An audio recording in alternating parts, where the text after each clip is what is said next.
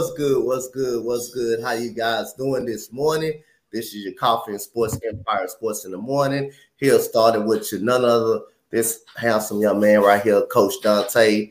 And I got to the right of me, my co-host, who is always here early in the morning, uh, Mo Better. And I got to, to the bottom down here, who always teaches Freddie a lesson. That's why I, I don't think I'm good, Gene. Gene down be a boy Gene on purpose. But other than that, we got the MILF, we got Fred, we got uh Gene, we got my boy Gene from Wire to Wire Sports. How you doing, my brother? I feel great. I feel great. Woke up, just got my coffee. got my coffee. Sports Empire Network. Oh, love it, love it, love it. yeah. Yes, yeah. Freddie, I teach you. I teach you lessons very often. very often. I went on oh, Freddie man. fiction with him. oh my goodness, man! I had to throw that in. I had to throw that in. I had to throw that in on him, man. I had to uh, get some stuff started, man. Y'all, it's all to be happy, man. We got free agency coming up, man. We do got free agency coming up. A lot of moves gonna be made. We had a deal yesterday came in play. Uh, it was talked about earlier yesterday, man. The Rockets were interesting. Glad the Rockets got off that move right there, quick, fast, in a hurry. Glad they they didn't need need no part of this guy. Uh, but other than that, we got the uh sixty million dollar signing. Uh, Nikola Vucevic. It was uh argued that he was gonna leave, gonna leave Chicago. He was gonna leave Chicago. Uh, Houston is interested in a lot of guys, and I'm glad he's finally Bulls finally paid him what he need. He needs to stay there. Uh, he's a nine, but he is a 19 and 10 guy. He's an 18 and 10 guy. He's pretty good. Doesn't play defense at all. Offensively, he's pretty good. He shoots the ball very well. I'm gonna start with you, Gene. Um, how you feel about the move uh, for the Bulls re-signing Nikola Vucevic back? I gotta preface this by saying I think that the elite NBA players get paid what they des- are deserved. Like I understand LeBron James, Steph Curry, a lot of these elite NBA talents are getting a lot of money for a reason. I will say this though: the NBA has become the most overpaid league. If Nikolai Vucevic is commanding sixty million dollars over three years, I don't know what to tell you. You're talking about a center that's a big body that can rebound, that can put back. Uh, put back layups, but plays zero defense whatsoever. does not control the lane at all. No, he's not worth $60 million. Uh, the Chicago Bulls didn't make the playoffs with Zach LaVine, DeMar DeRozan, and a $60 million center. Sorry, I just, they're not good. And I don't think Vucevic is worth 60 million. Uh, to me, I would much rather have Al Horford, and that sounds terrible. Al plays defense, right? Yeah, he does. Yep. I, I think it's it's laughable how how I'm amazed that like a guy like Nikola Vucevic gets 65 million dollars 22 21 and a half million dollars a year and he's getting paid almost the same as like a Ronald Acuna Jr. And I, I, I know it's like just compare these two. Yeah. Go ahead. Go ahead, Mo. I just think the Bulls they were bidding against themselves. They they had to bring back some kind of product, but what is their plan? DeRozan is 33, still a talented player, but he's 33. Zach LaVine is inconsistent in and out the lineup. And we all know, look, Vucevic is one of the most skilled centers in the league, but you don't get consistent production from him night in and night out, and he does not compete defensively. I don't know what Chicago's plan is. Uh, like Gene said, DeRozan, LaVine, and Vucevic. I'm not saying that's a big three, but that alone, that core, that should get you into the playoffs. If you're if you're in, if anything, get you into the playoffs. Never mind. Let's not, you know, we don't have to fantasize about them competing for the title, but at a minimum, and if you're gonna pay Nick Vucevic 60 million, as if this coming season they're expecting bigger and better things from him, it's not gonna happen. He will get his usual 18 and 10 the Bulls will be a mediocre team, probably competing for a play-in spot. There is no plan there. The, uh, we already know the history with Lonzo Ball may or may not come back. We know he's gone for sure this season. I just don't see the vision. To me, a lot of teams talk about a restart. I think the Bulls need a restart more than anybody in the league. Like this team is going nowhere. I, I like DeRozan. I like LaVine, but a lot like Dame Lillard, neither one of those guys can be the best player on a title contending team. Well, I just yeah. think they're in their wills. It is laughable uh, to me when you do have DeMar DeRozan and Zach LaVine. It's two all stars, but you only can make it in to a play-in tournament at best in the Eastern Conference at the bottom of the East when the bottom of the East is nowhere near as good as good. I just find that laughable. Then you make this move. Uh, I don't know what this move is about. I don't know if they trying to stay relevant, trying to stay competitive, but you wasn't even competitive at the bottom. You wasn't even competitive even in the Eastern Conference. You was rarely even competitive. Were, they wasn't nowhere near close to the uh to the um Milwaukee Bucks. They wasn't even close to the 76ers. They were nowhere near close to the Boston Celtics. Every team, every great team they played, they got smacked smacked by more than 20 points or at best 20 points or more. Coach, let me ask you a question real quick. Go ahead. If they beat Miami and they're the ones in the playoffs, don't you think everything completely changes? I don't think, think they, I don't I, I, don't I don't think they beat I don't be, think they beat Milwaukee. I actually hey, well that's my point. I mean that that that, that it, it, flips everything. They're not yeah. going on the run that Miami. Yeah, yeah. I think like my, it, it, completely flips the East. Go ahead, Gene. No, no, I agree with him. I, yeah. that's not a. I don't really have anything to add to that. I think that I, Control's got a good point. Uh, it says yep. Cole is a good player. He's worth the money in comparison, but definitely not with the Bulls. The Bulls run their team off of insanity, keep running the same guys out, and they're expecting to win that way. It's not working. They should have moved on. Um, yep. I just don't think players of that caliber are worth sixty million dollars. Now I, I, get it. That's what the salary cap is. That's what the market and the NBA negotiated the best agreement ever. I don't it's a players league and it's a hundred percent uh, it's owned by them. That's they're they're dominating the revenue share. But um, I just when I see contracts like this, I have to shake my head. Yeah, yeah, definitely, definitely got you. Uh, so we go to the uh to the net. Yeah, it's time to blow the Bulls up. You ain't lying about that, Fred. It's time to blow the goddamn Bulls up. So you got Eric Gordon is now a free agent. He's not guaranteed that 21 mil that the uh Clippers are gave or uh Clippers are giving to him. He's not guaranteed that. So for he's now a free agent. Start with you, Mo. What's a good fit for Eric Gordon out there? in the free agency block. He's a good veteran player. I mean, I, I, think he can fit on most rotations. At, at this point in his career, you're looking at a guy that's going to play maybe 25 minutes a night. He can stretch the court. Um, solid defender. I, I, think Eric Gordon is one of those. Eric Gordon is one of the kind of guys that can literally fit on any roster. So I think that there will be a lot of contenders um, giving him calls. And look, he won't come at a high price. He's probably going to get what the, the veteran minimum, maybe an exception at most. So I, I think he's going to get a lot of interest from contending teams. All right. Gene? I, I agree with Mo completely. I think that Eric Gordon walking into a situation that'll be for a contender, he'll probably be a sixth man off the bench, instant offense, that Jamal Crawford, that Lou Williams, but he adds an element of defense also. He's gonna be he's gonna walk into a contender and be a Bruce Bowen like piece. I agree. Uh, Gene, would you would you want him on the 76ers? Yes.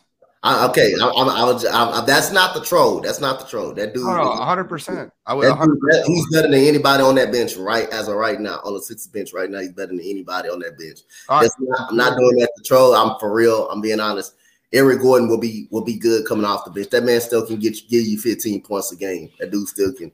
Give I would like that fit for the Sixers, especially in a closing lineup when you got him and Tucker um, on the defense and getting after people. I like that closing lineup. Yep. So you got some money going to be passed out in this free agency, and my Rockets trying to be one of them. Fred VanVleet is set to make a two-year, $80 million deal. Gene, I'm going to come down to you. Uh, we said this in the offseason for the NFL. Uh, the Jaguars had to overpay Christian Kirk the Rockets have been a franchise that hasn't won for years, and you have to overpay free agents to come there right now. I actually I argued with Cottrell and Bill about this last night because yeah, the money is is high, but I think Fred Van VanVleet is the adult in the room. We were talking about last night, like who's going to run point guard for the Rockets next year if it's not Van VanVleet? You're going to throw Kevin Porter Jr. out there. Like, what are we doing at that point? Kevin Porter um, Jr. is a combo guard. Yeah. and, and that's my point. Like, I, I need an adult to run the offense. I agree with you. I agree with you. I need an adult to run the offense. And if I got to pay Fred VanVleet a lot of money for two years before I have to pay any of my young superstars money, then that's what I'll do. I don't think that's a, a bad signing at all. I think that's I, I think it's great. I think it helps those young guys develop. And I think Fred is a very uh, professional NBA player that's going to help a lot of those young kids mature into the into the league. I agree with you. I'm on. I'm on. I'm on. I'm on. I'm on the train. I'm on the train with you. I, I definitely agree with you. Dude is no slouch, man. The dude averaged for the last three seasons 20 points per game, and he give you seven assists. So he's not just a guard that can come in there and score. He's also a guard that won a championship, and he's right now will be the veteran leader or part of this team. And not only him is going to come, I believe someone else is going to come right behind them. We'll just see. Well, matter. It's just a matter of see. We're gonna see who it is, but definitely agree. Uh, Mo, go ahead. I think he's a great fit for the Rockets. I think he'll be a good extension for Udoka. He's a he's a it's shot maker. I think he's underrated as a defender. He'll be a leader in the locker room and on the court. For the money, I don't even think you worry about the money. I'm just talking about what you're going to get on the court and the impact he's going to have on those young players. Like when I look at the Rockets roster, it, it's as young as any college team. So I agree with Gene. You, you, need somebody in there that the guys can follow. You need a leader, not just your coach, but a leader on the court and in the locker room. So I love it. And, and look, VanVleet's not like an old man. He's a leader, but he's still just hitting his prime. So I think it's a great signing if it actually happens. Yep, yep.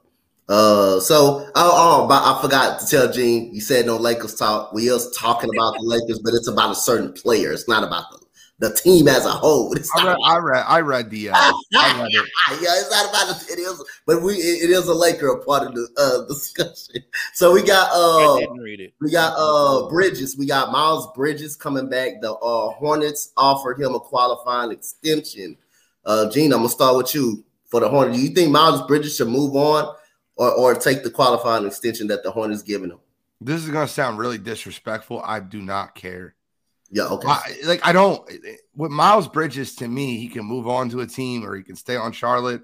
I don't think he's good enough to be like a, a good piece on a, a championship caliber team. I think with Charlotte, at least he can continue to develop and become a better player. You have a young core around there. Yeah, why not stay with Charlotte? Get the money that you can get. But I, I don't care. I don't think he's relevant enough for me to care.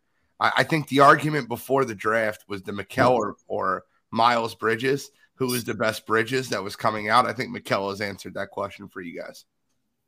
Go ahead, uh, go ahead, uh, Mo. I just don't know if he impacts winning. He's he's put up numbers on a team that's been really bad, but I don't know how good he actually is. Um, I'm, I'm with Gene in the sense that if they lose him, they'll be a bad team. If they keep him, they'll be a bad team. I don't think he impacts winning. I, I think if he's on a really good team with high expectations, he better be your third or fourth best player because if you got him up there higher than that, you're not going to be a very good team. I, I, I I look at him as he's a saner version of Michael Beasley. You know what I mean? Like like yeah.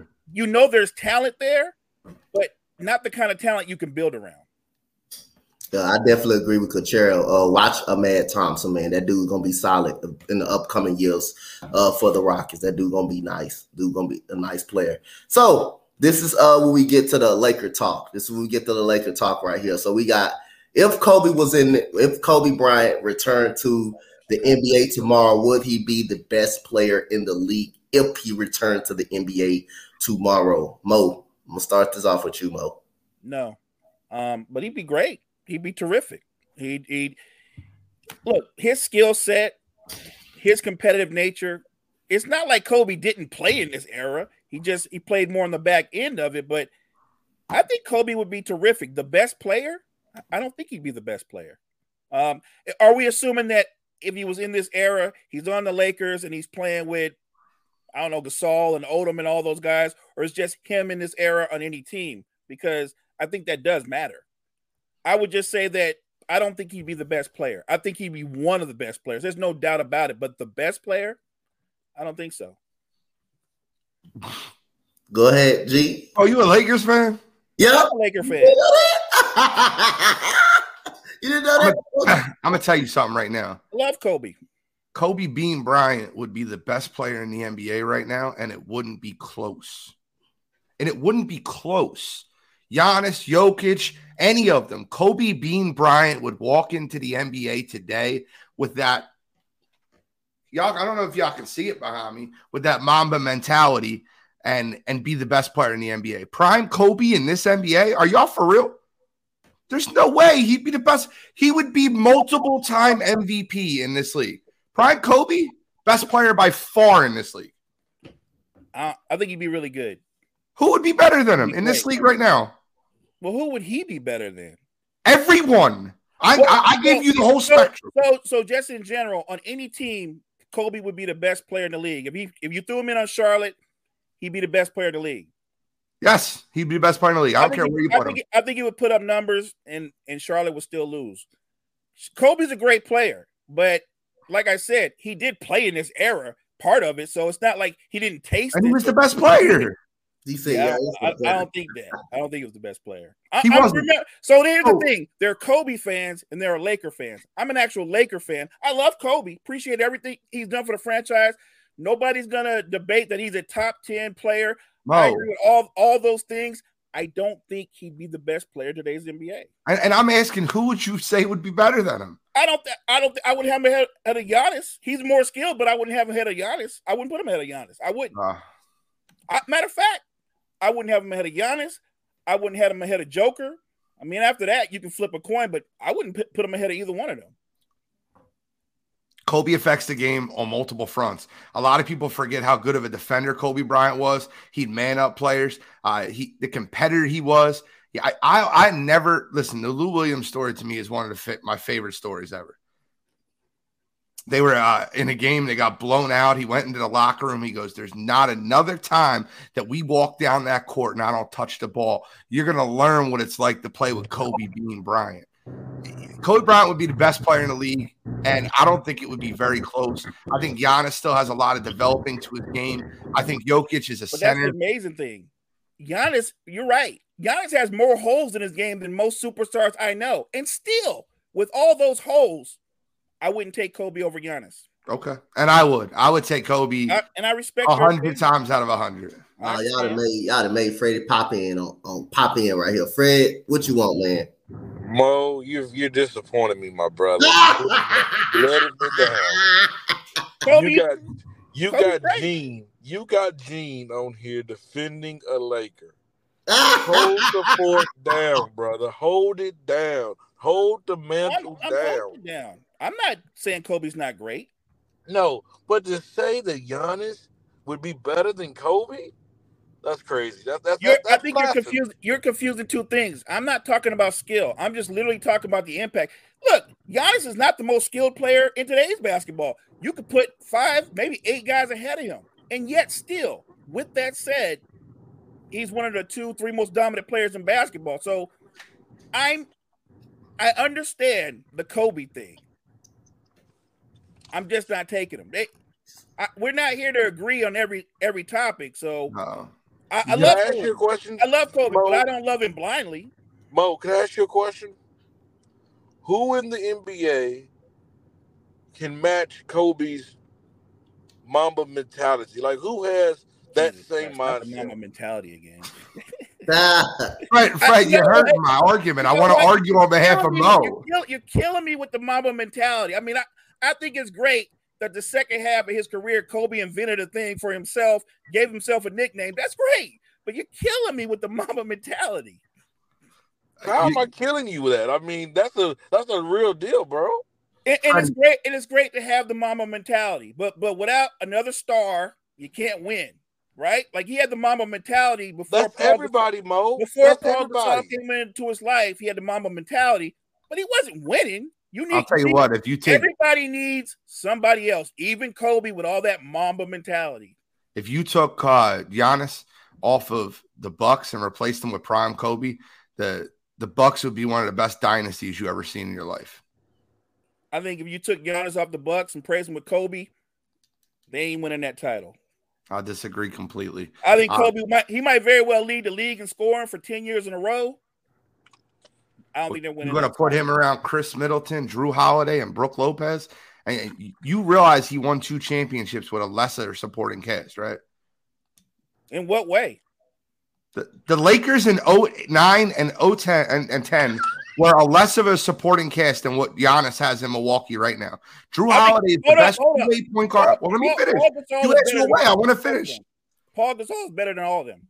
Oh, Paul Gasol might be better than all of them. Oh, Most Gian- right, he is. Might be better than all of them. Here's the Better than all of point. Here's the point. Jrue Holiday is one of the best two-way point guards in basketball. Khris Middleton's a sniper scorer that Kobe hasn't played with in his entire career, not one of them. And you have Brook Lopez, who essentially just won Defensive Player of the Year at center.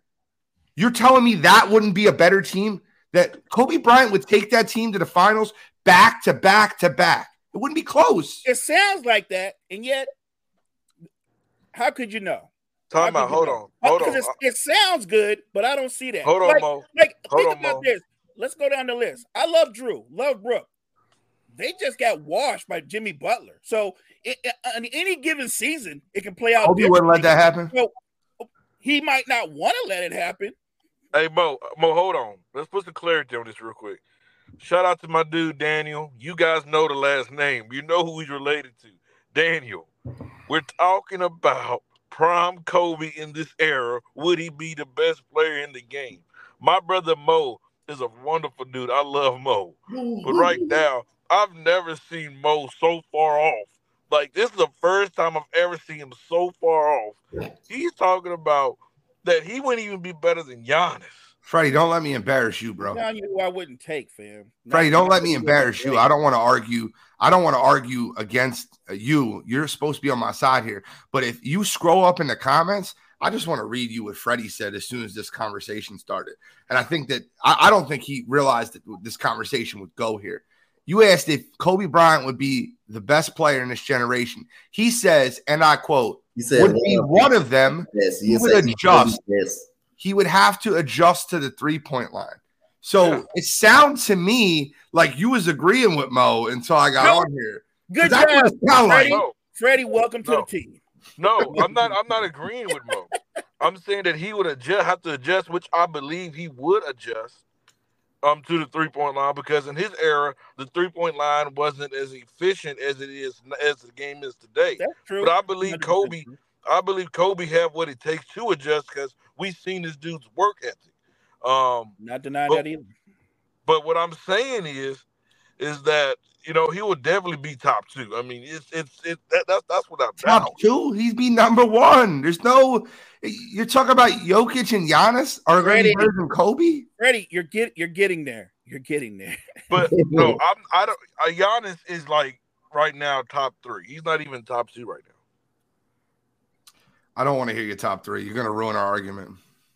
Freddie, what's your top three, gonna Freddie? ruin it. Freddie, give us the top three. Go ahead. Go ahead, Freddie. Do, your- Freddie, do what you Freddie, gotta You're going to do, ruin our argument. Nikola Jokic, Nikola Jokic has took you taking the number one best player in the game title. I I mean, said that's hands down. Okay, hands down. You say. Giannis three. Who's two? I mean, hey, in Oh, order to beat crazy. the king, in order to take the Oh. king's throne, you gotta ah, beat the king. Oh, oh. You know what? Let, let me say something about this. I, I know, Gene. I know me and you disagreed about what Kobe would be the best player. I, I, I, I one thing I know for fact, he's going to be better than LeBron. He's Yes. better than that guy. Are I we agree. sure though? Are we sure? I, I'm 100 percent sure he's better than that guy. Because let's be honest, Mo. Even when Bron was in the league, I'm talking about the Miami days and up. He was better than Kobe then, bro. He Like, wasn't. Yes, he was. He was Yes. better than Kobe in, in Miami. I Well, think maybe- starting. okay, so now you're talking about Kobe in 2012, 2013. Yeah, 2013. I think 2011 through. I think 2011 is when the crown got passed I, I'll from give you Kobe that. and LeBron. But you're talking about prime Kobe dropped in to this era, this league right now. I'm talking about 06 Kobe. I'm talking about 08 Kobe, 09 Kobe. 06 to 09 Kobe gets dropped in it, sir. He's the best player by far. My fa- my favorite Kobe is he wore number eight. Love that guy. You didn't love 24? I, I, not as much as eight. I mean, I loved eight too, you know, but I mean, I I, just thought thought that eight, when he wanted to, he could blow by you and tomahawk on your whole. T- like eight was special. Twenty four is special, but eight, eight was a monster. I'm gonna show you how crazy this is, bro. If you take two jerseys, they're both Hall of Fame careers. No doubt. Okay, and then we're arguing this guy wouldn't be the greatest player. Come on. And I just this is Mo is the first Laker player that has that don't show love towards Kobe. Like I, I understand He it. would not show love. no, he's Hey, realistic. Mo, Ready? I He's didn't say. I didn't say he's not. Hey, I don't- hey, I don't- hey, hey, Hey, Fred, just, just like Jonathan said, he ain't no fanboy. Mo said he ain't no cheerleader. He ain't no Laker I'm cheerleader not. no fan fanboy. No, coach, I'm gonna tell you what it is. I know I know what type of fan Mo is. I know what type of fan he is. He's a magic type of guy. And see, Magic fans, they, they get offended by when people say Kobe's the best player of that franchise. Well, let me ask you. Let me ask you a question real quick, Mo. Can I ask just just this is real off topic from me to you. It, can you do me a favor and rate your top four Lakers, one through four? my top four Lakers all time. yeah, yeah, of all time. Um, I probably go Magic, Kobe, Kareem, Shaq So you have Kareem below Kobe on the all time list or on the Laker list? on the Laker list, not All on right, so all-time uh, player. all time players that played for the Lakers, and let's exclude LeBron.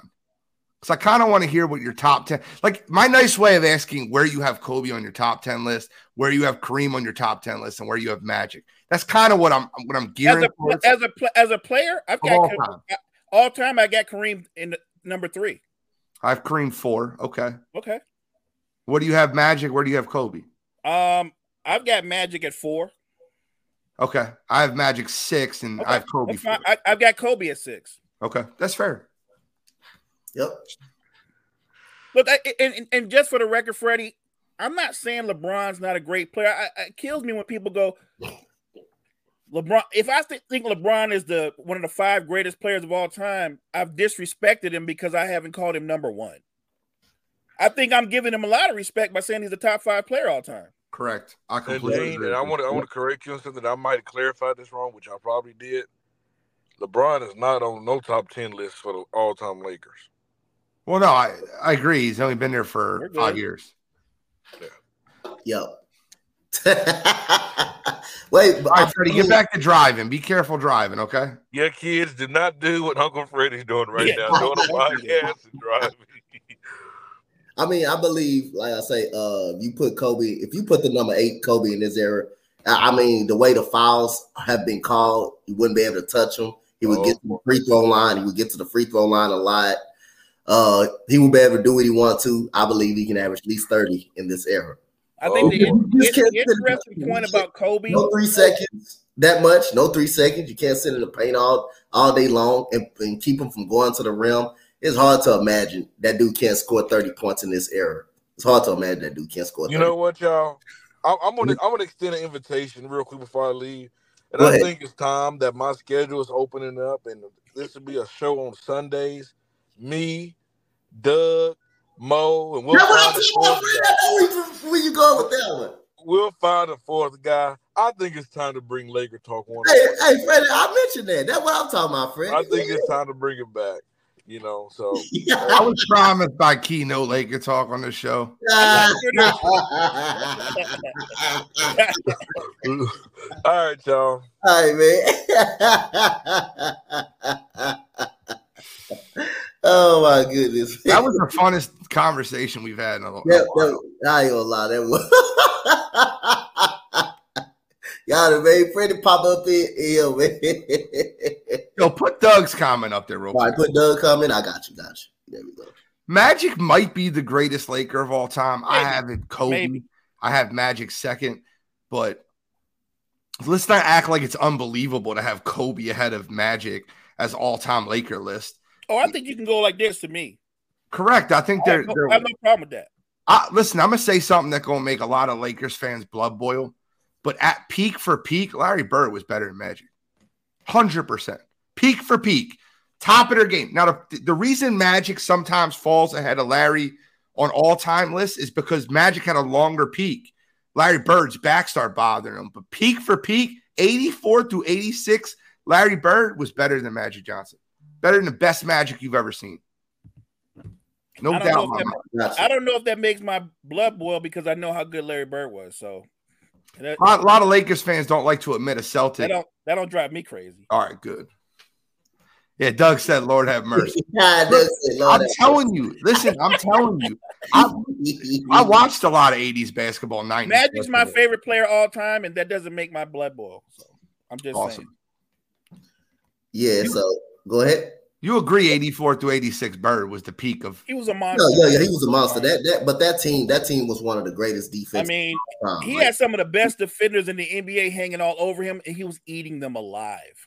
I mean, they had some of the they had the best, probably the best defense at that time. That 84 Celtics and that uh 86 Celtics, those are some of the greatest, along with Detroit, those are some of the greatest defenses of all time, right? That there. It's front crazy. line was amazing. I'm Yes. going to give you a cross sport comparison of what I look at when I see Bird and Magic. I swear to you. And I've t- I had this conversation with people before, and you can use this with your friends. Mhm. It- I don't know who you think a greater running back is, Walter Payton or Barry Sanders.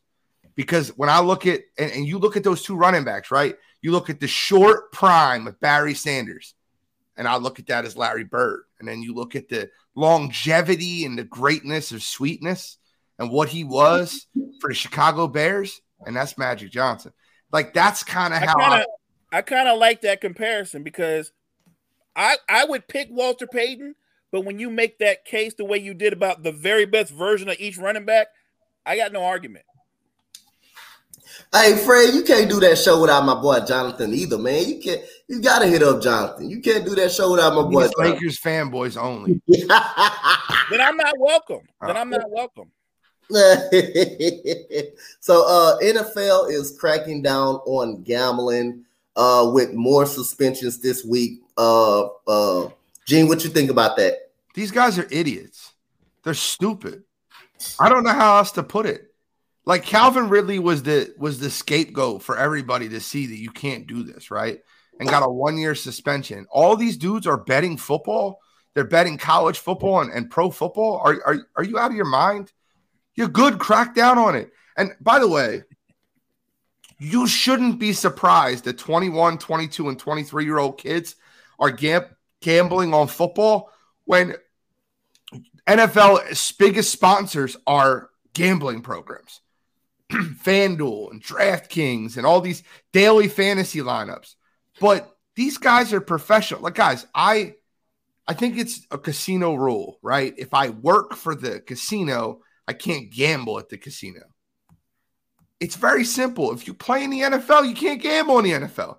You want to go play slots, you want to go play blackjack or roulette, that's fine. But as long as your contract and, and it's it's smart that the NFL is breaking down on this and being so strong on it because you don't you cannot upset the integrity of the game. You guys have already heard it. You guys all heard it, right? This game is fixed. The refs have this team, this, this, and that. Oh you cannot allow this game is fixed. Folks to gamble and and get away with it. The, the punishment has to be strong. All right, so now after Freddie, we have Big Time, aka Doug, Good morning, Doug. Good morning, big time. popping in on us, man. How you doing today, uh, Mr. Doug, Mr. Big Time? How you doing today? This morning. If you would have asked me that maybe about oh about ago, I would have said good morning and you know and all that kind of stuff. But I heard something that uh I heard a few things that it forced me to to come on, not for long, but just to show up just a little bit. First of all, in fairness, good morning, everybody. Uh, this is one of the rare Morning. times I can get on here. Uh, Big Mo and Coach and Gene, uh, y'all doing a great job. Um, until about ten minutes ago. Here we go. Um, and I don't know if you're on your next topic, but once I heard something, I just said, okay. Um, it let me let me first say this real quick. Uh, when you're talking old real Laker fans, and then when you're talking real old Celtic fans, the first thing need to be understood is there's going to be automatic bias. Automatic. You just cannot do it because rule number one Lakers don't give Celtics no credit. That's number one. Number two, Celtics don't give the Lakers no credit whatsoever. However, I will give Gene credit. 84 through 86. Most of us were not born. Most of the viewers are not born. Fortunately for us, we were there. My age group, we were there. 84 through 86. Larry Bird was the absolute truth. It's just Yeah. no question about that. I agree with Gene 100% on 100%. that part. You cannot deny that. I mean, the man won how many MVPs? I Three think in a row.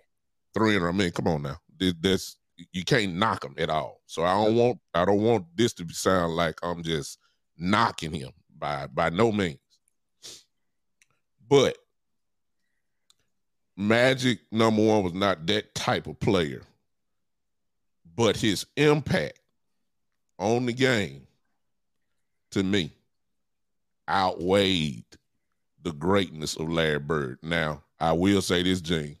Magic shouldn't have had some help. I mean, everybody that was on that star and five just about is in the Hall of Fame or close to it. Yep. Uh, Larry Bird, same way. But the impact of the game, uh, if, if Magic could, if I mean, I know we're talking scoring, but we all know Magic and Bird were two different players. But just me, Magic Johnson. Uh, I think the word was what made me come on here and say he was better than Magic Johnson, eighty four through eighty six.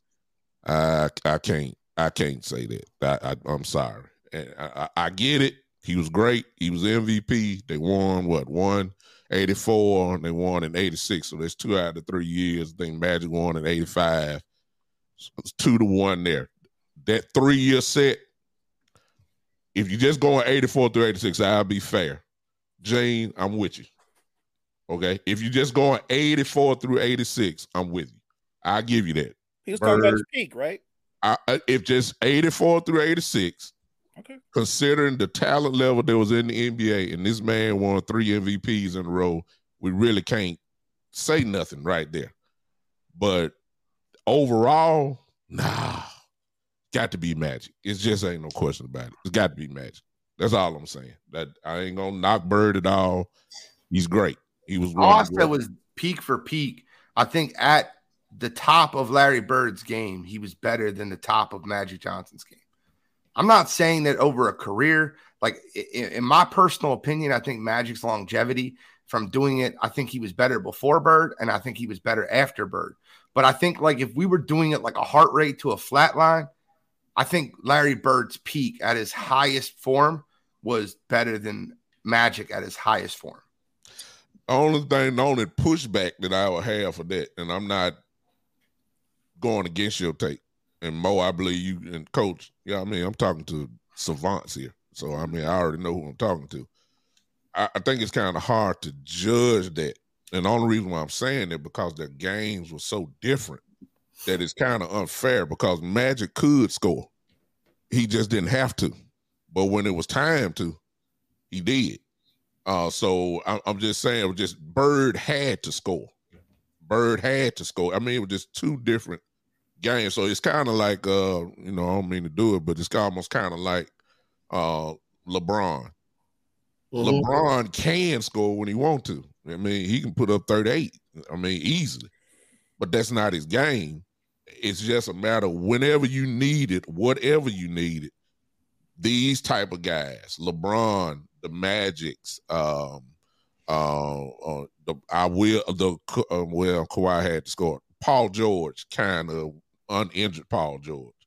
These type of guys can do it all can score, can rebound, can assist, and all that. But when they have to just concentrate on one part of the game, they can do it. Magic was like that, but I'm not like I said. I don't want to sound like I'm hating.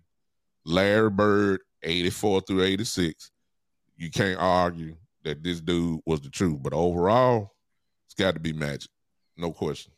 I mean, I think there was a huge argument 87 through 89, uh, 84 through 86. I don't think there is an argument. There's not arguing. 87 through 89, I think that they were very comparable. Magic's best year was 87 after, after in my opinion, after the Celtics had won that second championship in 86.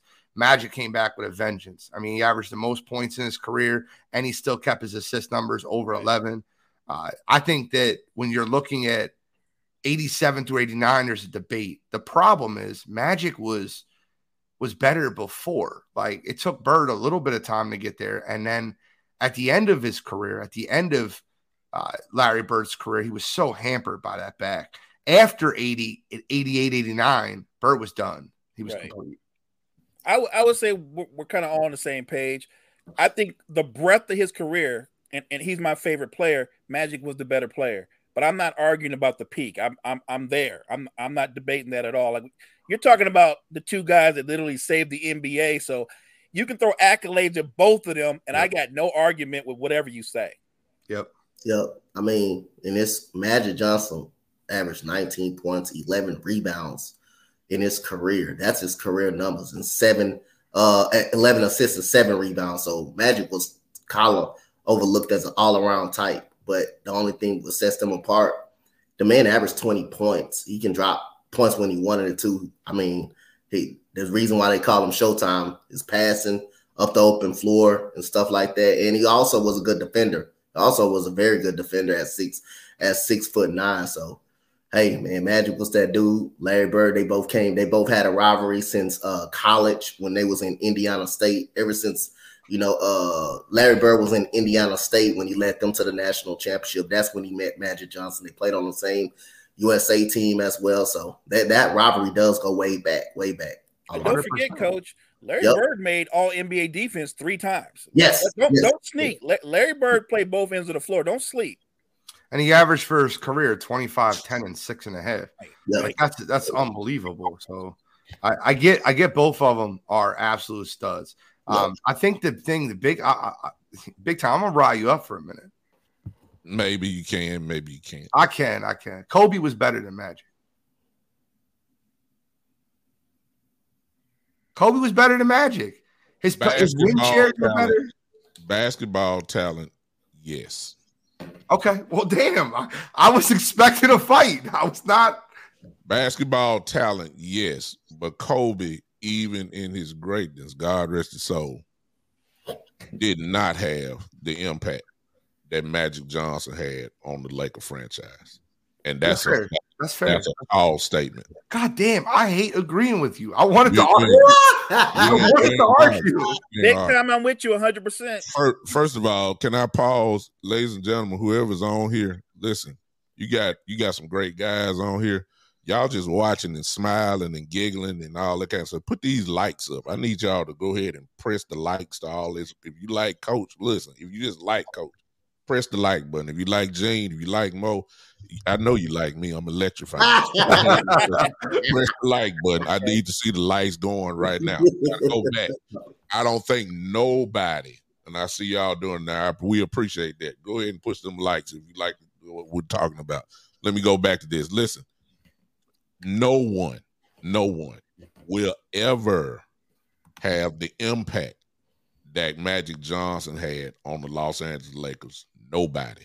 And the closest guy that can come close to that is the guy you name, and that's Kobe. And I believe that it is still such a gap there between those two that I don't think that uh and for that and for that Gene, that's why I said Magic Johnson is the greatest Laker of all time. I guess I threw in the criteria of impact.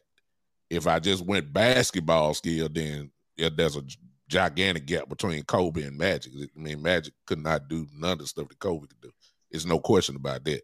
But as far when you mix it you're, all, you're talking together, about the Lakers, and I'm talking about the greatest players of all time. And I oh, get it, you're a Lakers fan. So oh. I, I, think I have Kobe fourth all time or fifth all time on my great greatest players of all time. I go Michael, LeBron, Wilt, Kareem, Kobe. That's my top five.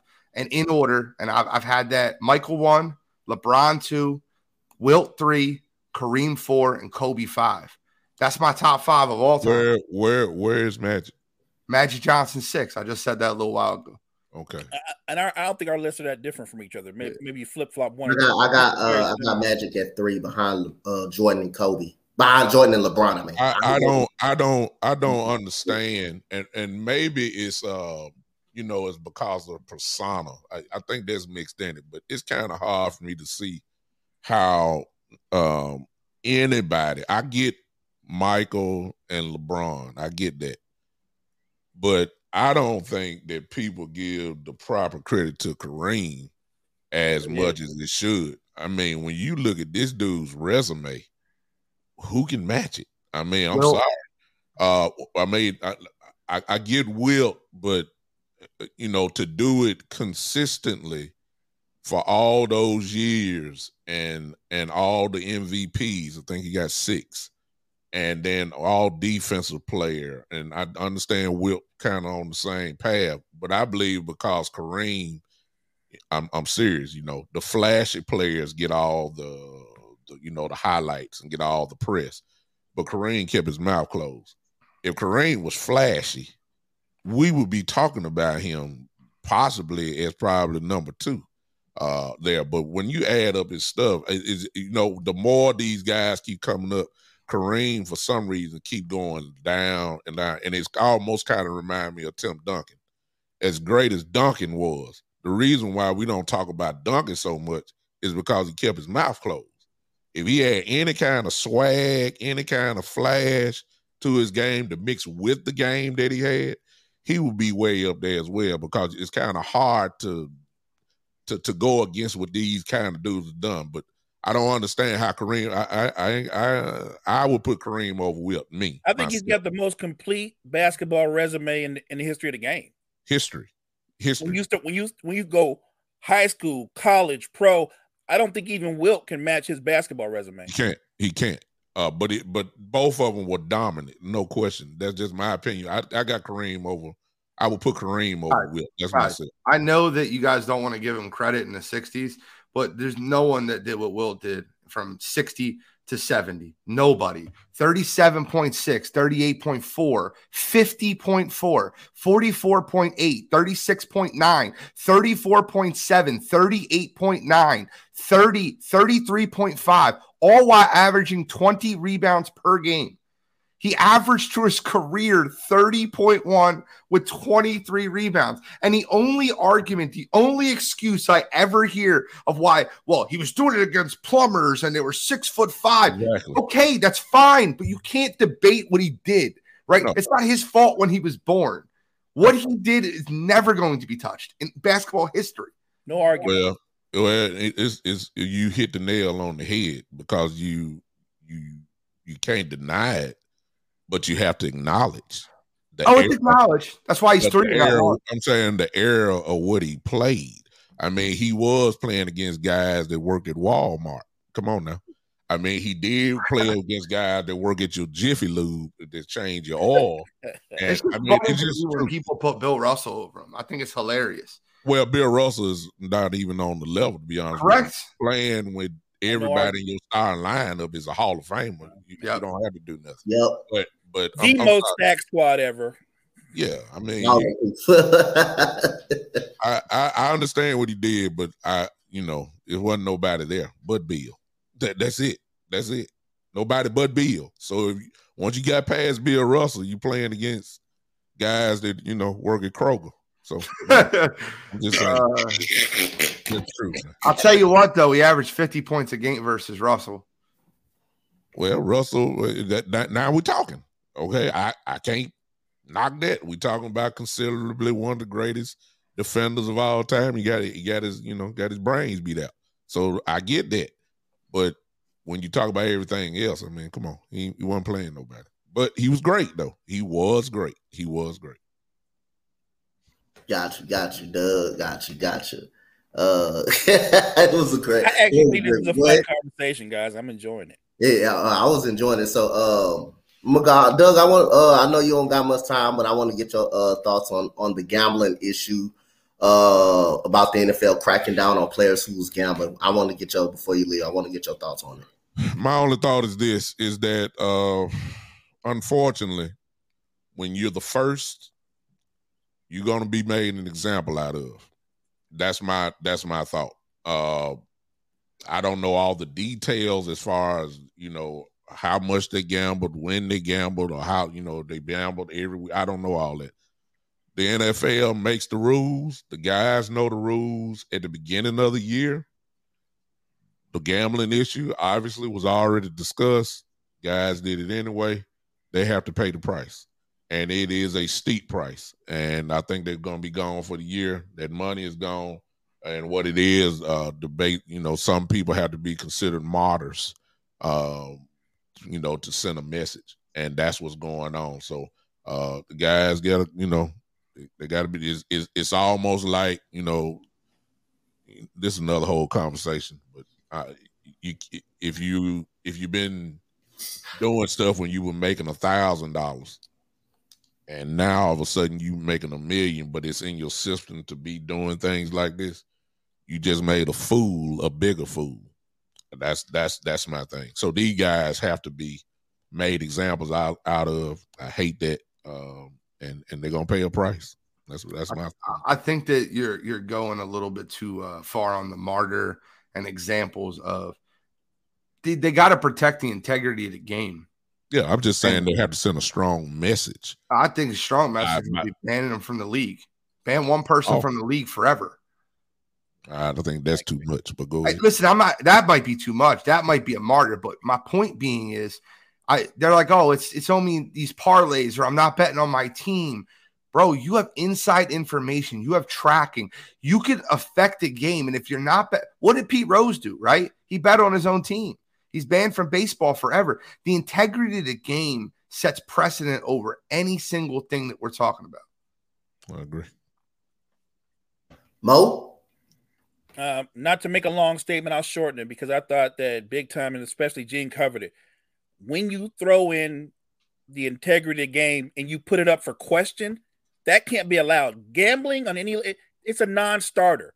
So to me, I, am glad that the the the NFL is dropping the hammer. You you cannot give fans that fodder where they're like, "I told you this was rigged. He had inside information." No, you have to drop the hammer. So now I'm I'm on board with. I actually think somebody should get banned for life. That's extreme, but this is an, this is an extreme situation in my opinion. Yeah, gotcha, gotcha, gotcha. So, uh, this is what we get right here fun. It's about the running back duels you will actually take. I'm gonna start with you first, big time. You got Brandon Jacobs. You got uh this is running back duels now. You got Brandon Jacobs, Ahmad Bradshaw. You have Ricky Williams, Ronnie Brown. You have Telvin Smith. Uh, you have uh Tel Tel uh you have Telvin uh Devonta Freeman and and Telvin Campbell. I don't think his last name uh Campbell. Uh, but uh, that those the uh Atlanta Falcons running back duo right there. You have Warrick Dunn. You have uh, Warrick Dunn and Mike Alstott. You have DeAngelo Williams and you have uh, Jonathan Stewart. And you have Fred Taylor. You have Maurice Jones-Drew. You have Chris Johnson and you had LenDale White. Who would you? Who are you taking? Uh, first of all, you gave me just too many names. I'm a little old. I can't remember all this stuff. That's first thing. uh, but but I did hear a duo that that was just that I loved uh, watching. Uh, I don't mean to check, but I got to because you, you threw me an alley oop. So let me go on put it in. First of all, Ricky Williams cannot be on this list. The main stays so high. If you handed the ball off to him, he might run the other way. That's how high he was. His brain wasn't, uh, you know, wasn't working. So I leave that alone. Number, but the but the duo that I like the most, give me Dunn and Alstott. Uh, I was gonna go with that. Dunn and Dunn was Dunn's game can work right now. This he was a little, you know, considering the running backs that we look at now, the ones that can pass catch and the one that can run between tackles and all that was perfect.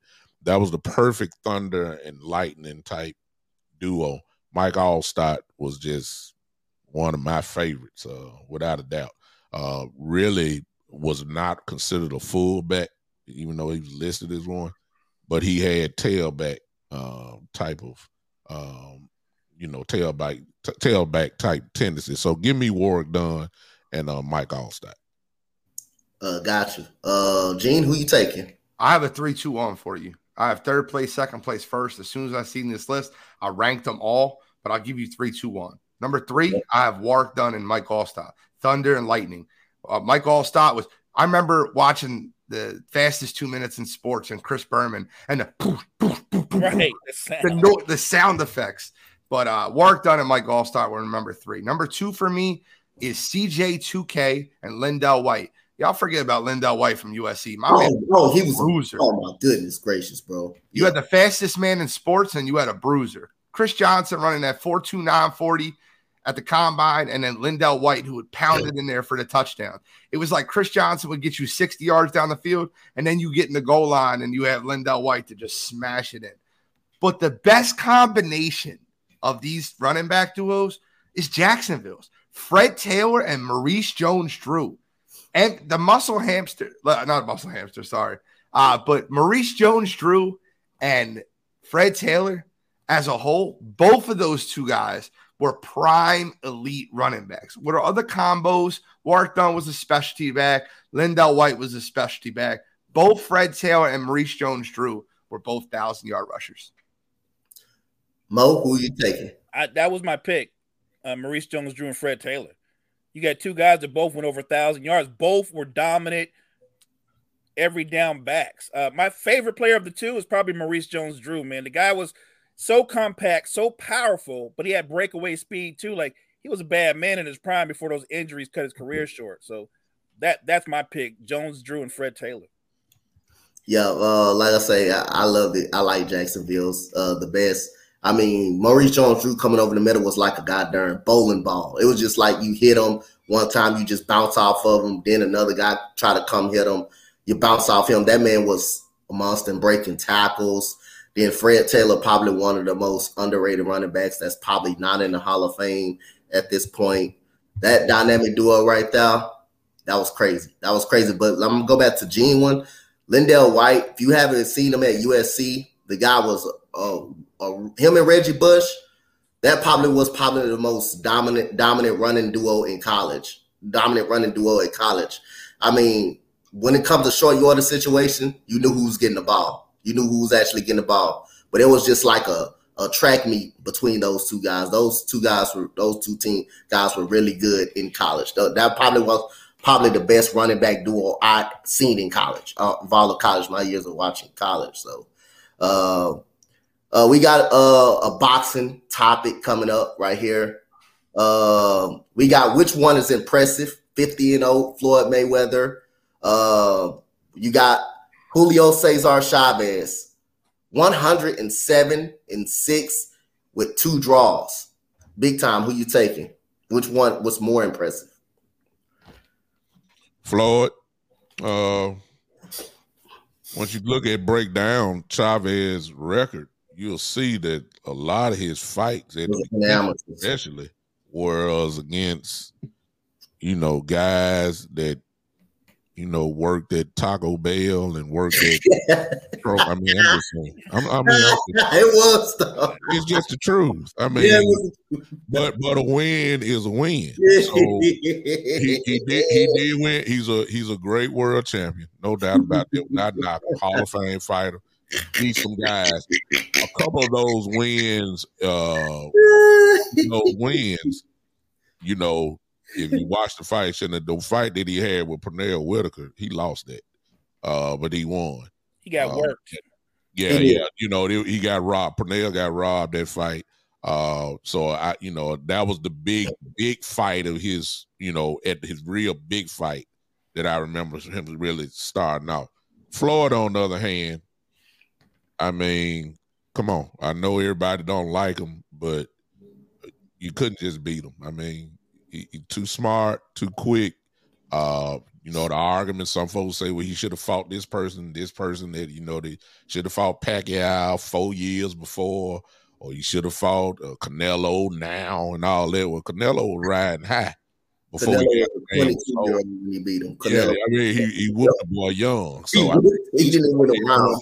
It was, it was, it was target practice. That's all. Yeah. I mean, but you know, but the man's resume says he doesn't beat so many world champions. Uh, so you can't deny him.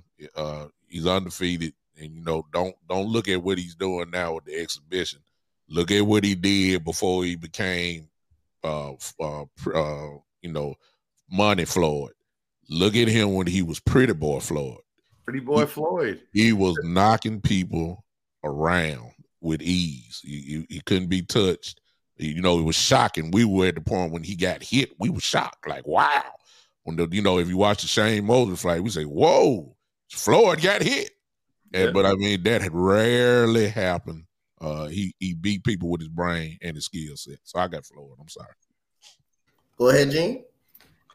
I got Floyd also. Um, I just I pulled this up just when Big Time was talking. Just to I went through uh Julio Cesar Chavez's BoxRec just to make sure I wasn't missing anything.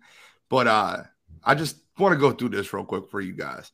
Conor McGregor, okay. Andre Berto, Manny Pacquiao, Marcos Maidana, Marcos Maidana, Canelo Alvarez, uh, Miguel Cotto, Victor Ortiz, Sugar Shane Mosley, Juan Manuel Marquez, Ricky Hatton, Oscar De La Hoya, Super Zab Judah, Art, and the beating this man gave Arturo Gatti, oh! he should have been arrested for. That was one of the worst beatings. If you want to watch a beating in the boxing ring, something that should be borderline illegal, go back and watch Mayweather Gatti because I'm telling you right now, I remember this fight like it was yesterday. Bro, They I were even money. It was an even money fight. They were both minus 110. They, it was a pick 'em fight. They didn't know who Pretty Boy Floyd was. He just was some guy that never got touched. And he got in the ring with Arturo Gatti, who had all those wards with Micky Ward, and and beat the snot out of him. I mean, absolutely. I think that was a towel throw, um, if I'm not mistaken. Was, they stopped it in. Uh, they stopped it on the Seventh round. That, that was in the fifth. It was about. It was about in the sixth round because his eyes was closed in the fifth round. Both of that dude's eyes was shut literally in the fifth round, bro. It was like, it was like, it was like a goddamn. It was way beyond a mismatch. Floyd Mayweather should have been thrown in jail for. He should have been thrown in jail for that, bro. That was crazy. That was, that was really crazy, bro. That was an overall uh, overmatch mismatch. You It almost looked like he was fighting like a 14 year old. yes, Like the guy, like, just there's no chance. He was playing with them and toying with them. Uh, but at the end of the day, to win all those major super fights and beat every single person that was in your way every single time, yeah, it's, it's Floyd Mayweather for me. go ahead, uh, Mo. So let's just go all Floyd. He is a boxing savant. I thought when I watched Sweet Pea Whitaker, I'm never going to see another guy who could be that great a defensive fighter. I thought Sweet Pea Whitaker was as good as it would ever be. And then Floyd came along. And like Big Time said, it got to the point where we were shocked when somebody got a clean hit on Floyd Mayweather. Mm-hmm. He is the smartest fighter inside the ring and outside the ring. Oh, inside I, I am the biggest fan of the way Floyd Mayweather thinks, how he promotes, how he controls everything. Floyd Mayweather is a boxing genius inside and outside the ring. inside. I can't give you outside the ring. The guy can't read a cat in a hat. No, I'm not, I'm not talking about that. I'm, I'm talking about how he controlled things with fights, when fights were set up, how he promoted, how he got the ring the size he wanted, the gloves the size he wanted. Floyd controls everything. When you're the attraction, you control what's going to happen. I agree with that, Mo. Yeah, but like I say, it's a clean sweep. Floyd Money Mayweather. I mean, you go back, you talking about with Doug, you can go on and on. You talking about fighters that just really was uh that he was calling out fighters. Like you go back when he when he fought uh Diego Corrales, who was a knockout artist at that time. And he knocked him down six times and they stopped the fight. And Diego Corrales didn't even want the fight started. I mean, Diego Corrales was just Right. Going through through dudes left and right. But the uh he moved up. He fought. He fought uh Demarcus Corley, who was not a slouch at fighting. He dominated him. Miguel Cotto was bigger than him, and everybody Floyd Floyd fought was basically bigger than Floyd was actually. He fought Miguel Cotto. He beat Miguel Cotto. He beat Miguel Cotto. It was questions on that fight. Yes, he went. It was uh, a controversial fight with Victor Ortiz, but he was already Victor Ortiz was getting this behind toe up even before that controversial knockdown. Uh, Marquez didn't even win a round. Uh, Canelo didn't even win a round when Floyd Mayweather was goddamn going into his 40s. He beat Canelo when he was 22 years old, when he was a young guy. Uh, Zab Judah won the first three, about the first two to three rounds, and Floyd Mayweather just put a put a whooping on him uh, for there. And he's also one of in the middle of the fight. He's also one of the best guys in adjusting to you quick and knowing knowing knowing knowing how. And he doesn't get tired. This dude is in shape. He wears guys down. He walks people. He walks people down. Uh, go back to Luis uh, Castillo. You can argue he lost the first fight. What he do? He come back. He made sure it wasn't no question in the second fight that he won. That was probably his toughest fight. Uh, you might fight outside of probably. think De La Hoya was his toughest fight, if I'm being honest with you. I yeah, you can argue that, but I think Luis Castillo was outside of before that was his toughest fight because you can argue Floyd actually lost the fight in the middle rounds. But uh, yep, he did. Uh, that was uh, then the second toughest, like you said, De La Hoya. That was a tough fight for him. Uh, McDonald was a tough scrap for him because only he threw a lot of punches. And what he do the next next uh one, he just made it make sure it was no question after that, no question after that. So uh, other than that, Manny Pacquiao, I think uh I think Floyd Mayweather would have still beat him. Would have still would have still beat him. I think he would still beat him, even if they fought earlier. I think he would still beat him. And then you go back to Ricky Hatton. Ricky Hatton was undefeated. Ricky Hatton was undefeated when Floyd Mayweather beat him. After after Floyd Mayweather beat him, Hatton was no more good. He was no more good after he beat him. After that, he, he the thing was, that most impressed me about Floyd Mayweather, and it, it it's you can talk about all his wins, and he won every fight, but you know I'm from Philly, and yeah. it's not hard to run into Naazim Richardson. A lot, if you don't know who Naazim Richardson is, it's Bernard Hopkins' trainer that also trained Sugar Shane Mosley. Yeah, I know. Yeah, I know. Yeah, yeah, I know you do. I'm just telling the listeners at home. No, you good. You good. You good. Go ahead. Go ahead. You could run into him all over Philly. Man walks around Philadelphia Mills like that. Like he has no problem. Walks around anywhere, any neighborhood, and you could talk to him. He'll stop and talk to you at any time. I was sure. I was sure that with Naazim Richardson training Shane Mosley, they were going to come up with the perfect game plan to beat Floyd Mayweather. And that second round, when Shane Mosley slumped him and got him like and knocked him down and, and put put his glove on the ground, I was going nuts. And to watch this man make an adjustment in the ring and make Shane Mosley look like a, a, a child for the next 10, nine rounds. It was so impressive to watch him come from getting absolutely caught to just destroying the man. And uh it was tough for me to watch because I was rooting for Shane because I was rooting for Naazim, but yep. I mean, it, it, was it was it was it was kind of tough. After that second round, when he caught that shot, he was wobbled a little bit. Shane tried to jump on him, finish him off. Then the next after that, coming out of the off the stool out that, Floyd Mayweather didn't actually look back no more. But that Ricky Hatton fight when they were uh, both undefeated, when they were both undefeated, and he knocked them down and knocked them out of the 10th round. Ricky Hatton was absolutely no more good after that. Next, he won a fight against Paulie Malignaggi after that, but then when he played, when he fought Manny Pacquiao, his career was pretty much done after he got chin knocked down and uh and put to sleep in the middle of the ring by uh Manny Pacquiao. But yeah, man, uh we have one more legit topic, and it's an old school one, Doug. This is right up your alley right here. So uh, favorite uh boxer out of these guys, you had Sugar Ray Leonard, you had Marvin Hagler, Tommy Hearns, Alberto Duran. Now you had uh Sugar Ray uh Leonard uh beating Hagler, beating ha- Marvin Hagler. I think he beat all of these guys, and Alberto Duran beat uh Sugar Ray Leonard the first the first time, but the second time it was a no man's fight. Go ahead, Doug. Give me a give me your favorites out of these. Leonard. That's my all-time uh, favorite fighter in the first place. Uh, Ray Ray was uh you know Ray was special. Not saying Hagler was not, um, and Tommy and and Roberto Duran. These guys, all of them were special. Uh, but but Ray Ray just had that extra charisma. Obviously, uh, the fighting speak for itself. But he was a market draw. He was uh at the time, obviously, probably the second greatest uh, fighter, recognizable fighter behind Ali. Uh, doing that to even Ali, even in the '80s, even though he was done, he still had that that pull. Ray just took it to the next level. So I, I got to go with Ray. All right, Gene. I think that uh, this is funny. Um, no Mas is a quitter, so I can't pick him. Roberto Duran's a quitter. I think Tommy Hearns and, and Hagler, Marvelous Marvin Hagler, were tougher than Sugar Ray Leonard. But I think Sugar Ray Leonard is by far my favorite of these four because he just found ways to do it, right? Um, I'm going to bring you back to a date real quick, and I'm sure Big Tom understands this date.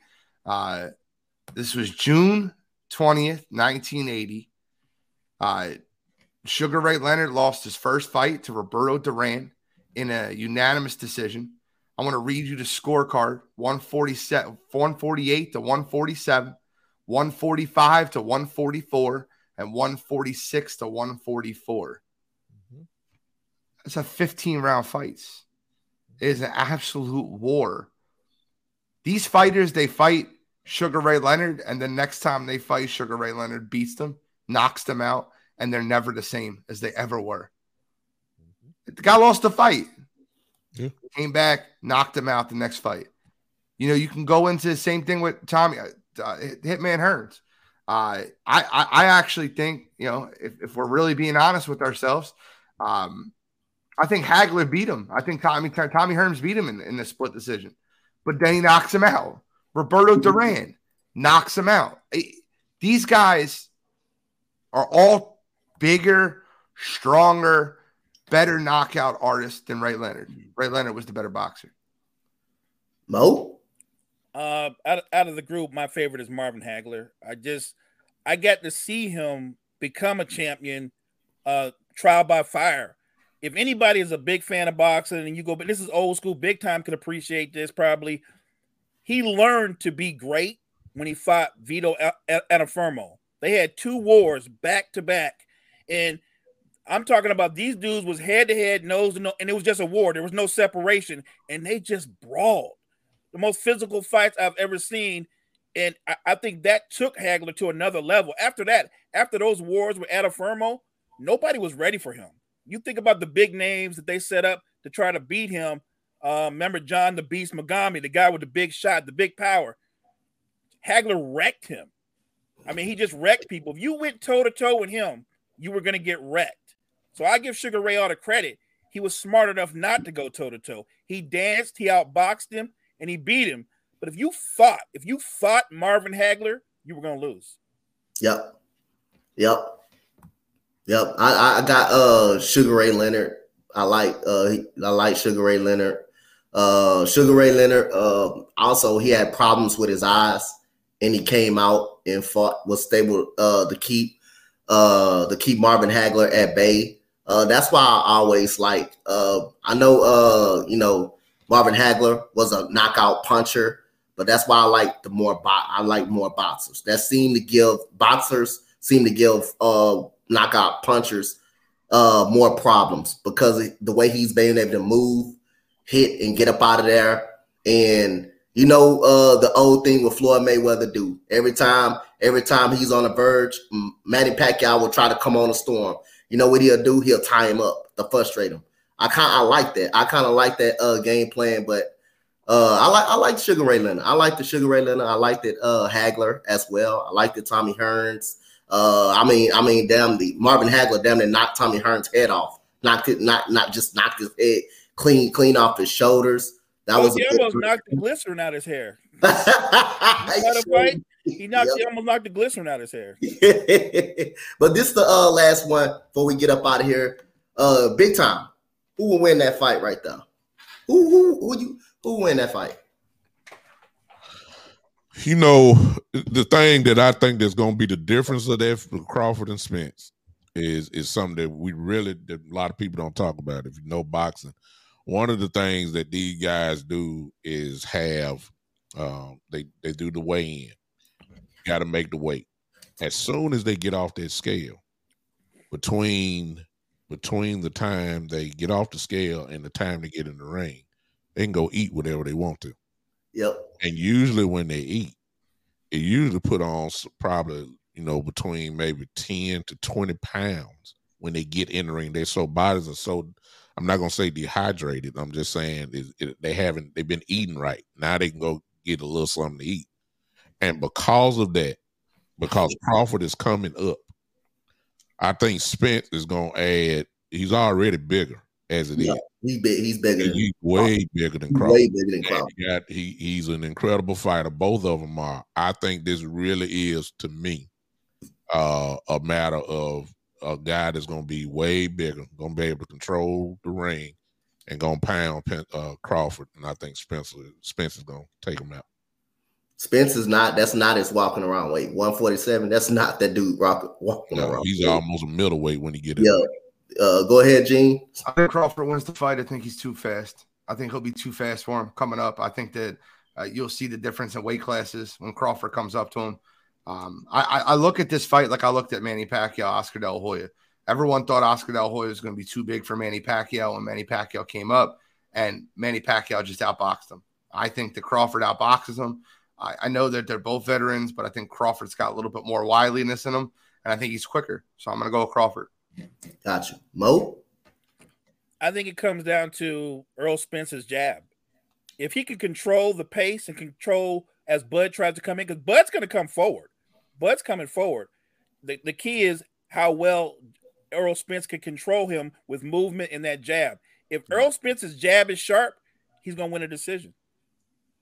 Uh, Can I make a comment? Or, or get, what, what, no, no, no. Go ahead, Gene. Go ahead. Get it off. Joe, no, no. After you're done, Joe Tranquina. I really want to comment on that list. All right, go ahead. Go ahead. Go ahead. I got you. Go ahead. Get it Throw his uh, comment up. I love Mike Tyson. Go ahead. I Yeah. love saying this on, on on TV. I love saying this on podcasts. I love mm-hmm. saying this and anybody that will listen. You are you love the most overrated fighter in the history of boxing. You want to talk about a guy that's not a top 10 heavyweight?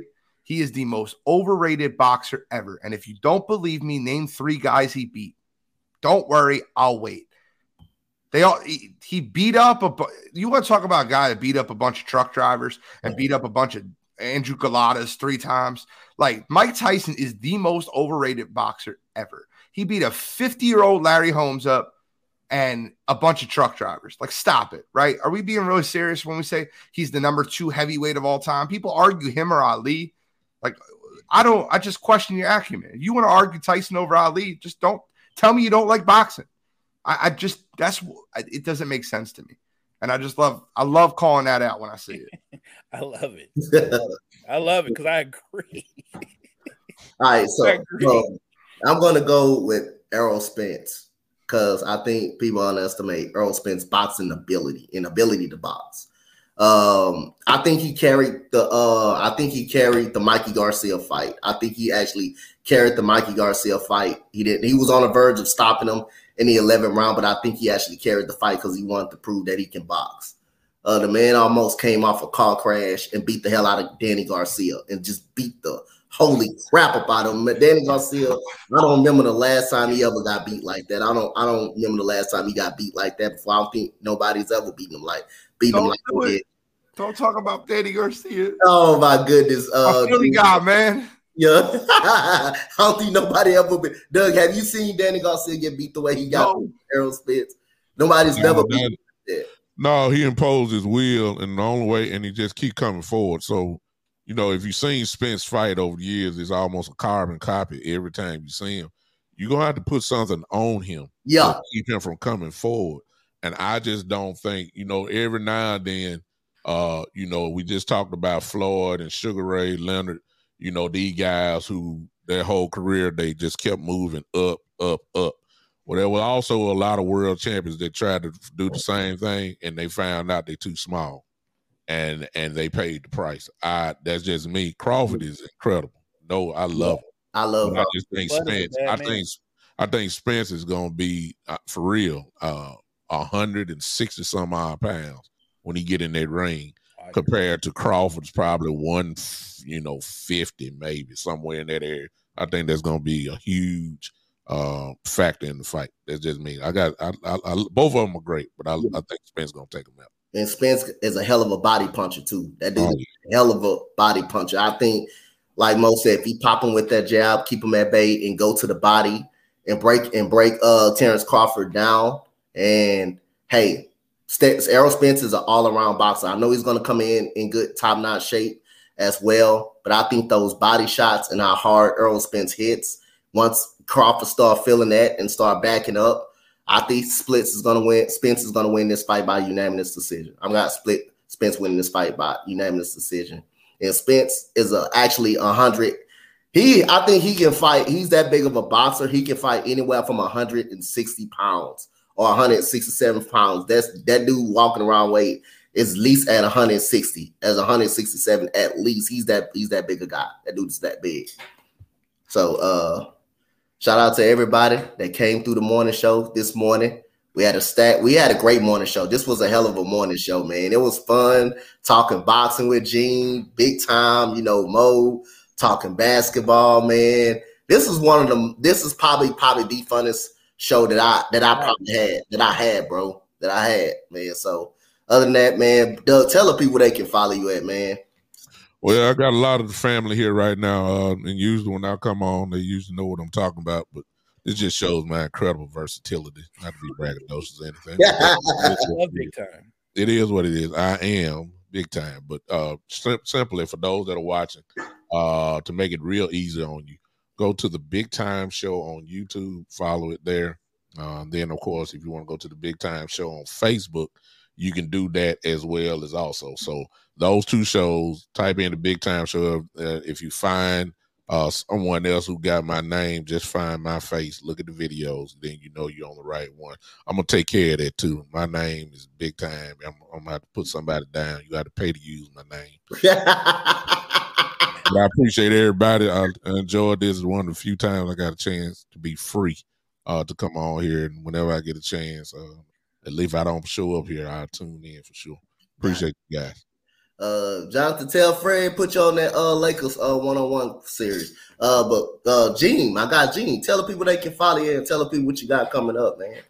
Shane, Joe, I really appreciate your comments. I'm not saying that you can blame Tyson for the lack of talent in the heavyweight division, but every time he went up against a big time fighter, whether that be uh, Evander Holyfield, Lennox Lewis, every even Buster Douglas beat him, but you can't you, you just can't put him in the top ten of heavyweights, not top ten, let alone two. And I get it, you guys aren't the, who I'm talking about, but um, Douglas beat the brakes off him. Yo, facts. To Wire Sports Podcast, Wednesday night, 7 p.m. Pre-game and pigskin comes back later this month. That's Thursday night, 7, 7 p.m. to 8.15. Birds Deep starts at the end of this month, 6 p.m. to 6.50.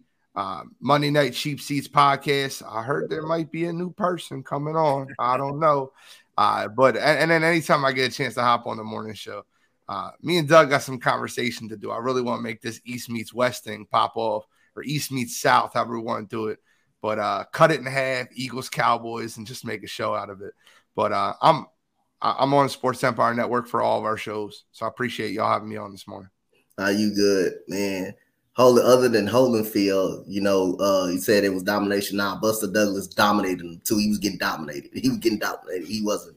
And then I think what another thing that hurt Tyson, he switched trainers. He got into that Don King shit and he started switching trainers. And I think that will that will kind of that will kind of killed him a little bit. Should But have I stayed, don't should've stayed with Rooney. Yep, should have stayed with Kevin Rooney. Kevin Rooney didn't really actually play with him, but other than that, yeah, he was thoroughly dominated every fight. When he couldn't get a knockout, he would get dominated. He would actually get beat on. He would actually get whooped. But go ahead, Mo. You can find me here on Sports Empire Network. And I will be, I'm blessed to join Gene and the fellas on the Cheap Seats podcast. So I'm geeked, psyched to be with those guys. It's going to be a blast. Gotcha, gotcha. Y'all already know, man. No introduction for me. Y'all find me tomorrow during free agency uh frenzy at five o'clock, going over all the moves and stuff during free agency, uh chilling on here, you know, uh explaining the moves and all that. Uh, but other than that, man, I ain't hard to find. Y'all find me on all over the place, all over YouTube, especially right here in my home, the Empire Sports Network. So other than that, as for your boy, Coach Dante, Hope go ahead, go ahead. we got folks on here. If you like this morning show, do us one more favor. It ain't gonna cost you nothing. Hit that like button real quick. Everybody, go one, two, three, go. Hit it now. Bang.